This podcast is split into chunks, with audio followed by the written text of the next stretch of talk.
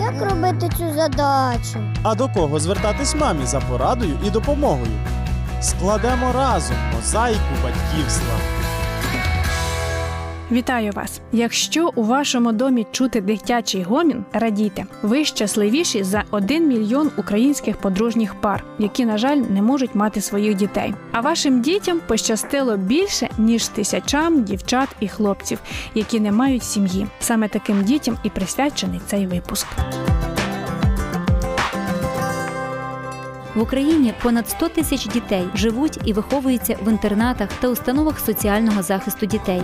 Із них лише близько 10 тисяч мають статус дитини-сироти чи дитини, позбавленої батьківського піклування. У своїй більшості це діти старшого віку і діти з особливими потребами. Найменше сиріт на заході України і у столиці, а їх найбільша кількість на сході і в північних областях. Карта сиріт України практично збігається з картою народжуваності. Тобто, чим нижча в регіоні народжуваність, тим більше у ньому сиріт та вищий рівень алкоголізму.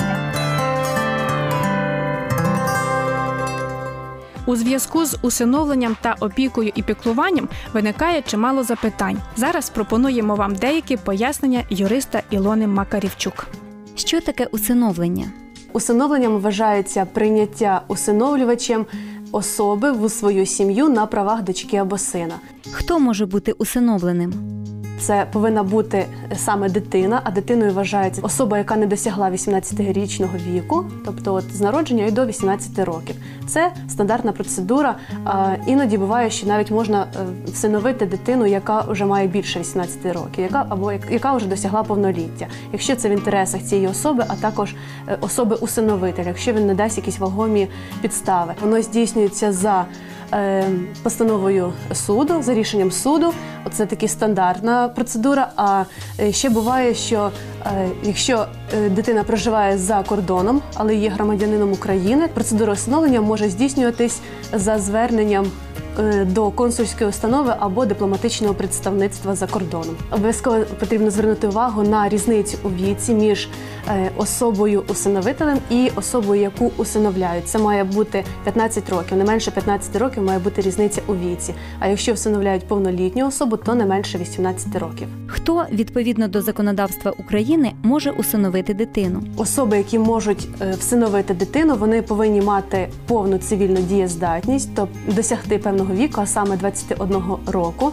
От дієздатність це означає, що вони е, що ця особа повинна е, бути психічно здоровою, не зловживати алкогольними, спиртними е, напоями, наркотичними засобами, м, має мати достатній матеріальний стан, е, такий, щоб забезпечити е, достойні умови проживання е, цієї дитини, яку беруть в сім'ю.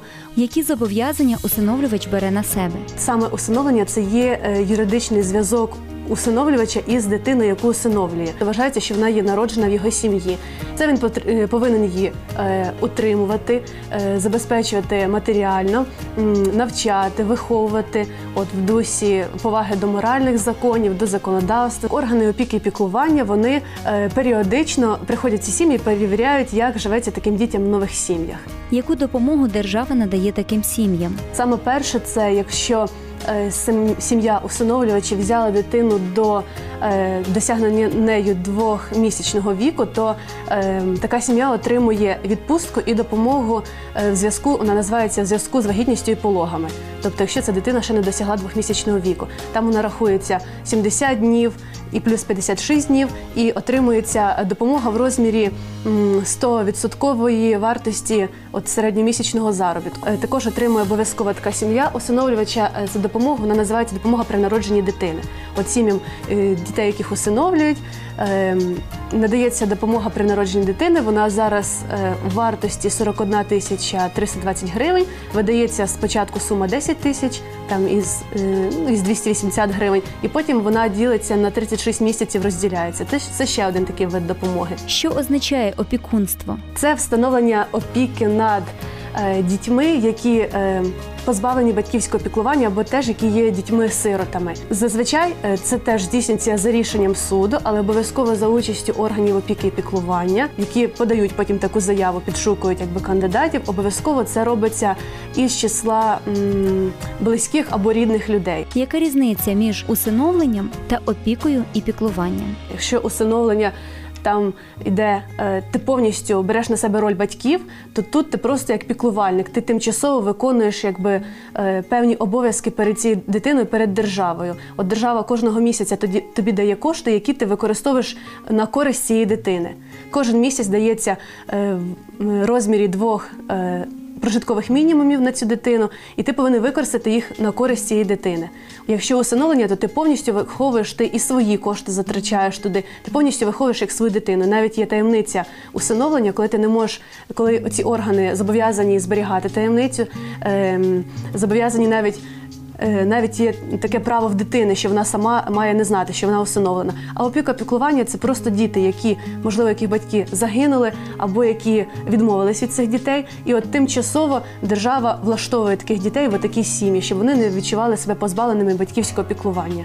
Зазвичай, навіть якщо працевлаштування, то за це дбає держава. Зв'язок між матір'ю і її дитям один із найтісніших, найміцніших у людських стосунках. На жаль, у нашому світі, де є смерть і гріх, навіть він іноді рветься. Поруч із нами живуть ті, кому пощастило менше ніж нам. Єдине, що залишається незмінним і вічним, це любов Бога до кожної людини. Чи ж жінка забуде своє немовля, щоб не пожаліти їй сина утроби своєї? Та коли б вони позабували, то я не забуду про тебе. Так говорить Господь у книзі пророка Ісаї. Шановні слухачі, нехай думка про Божу любов та прихильність зігріває вас і надихає проявляти любов і турботу до тих, хто цього потребує. На все добре.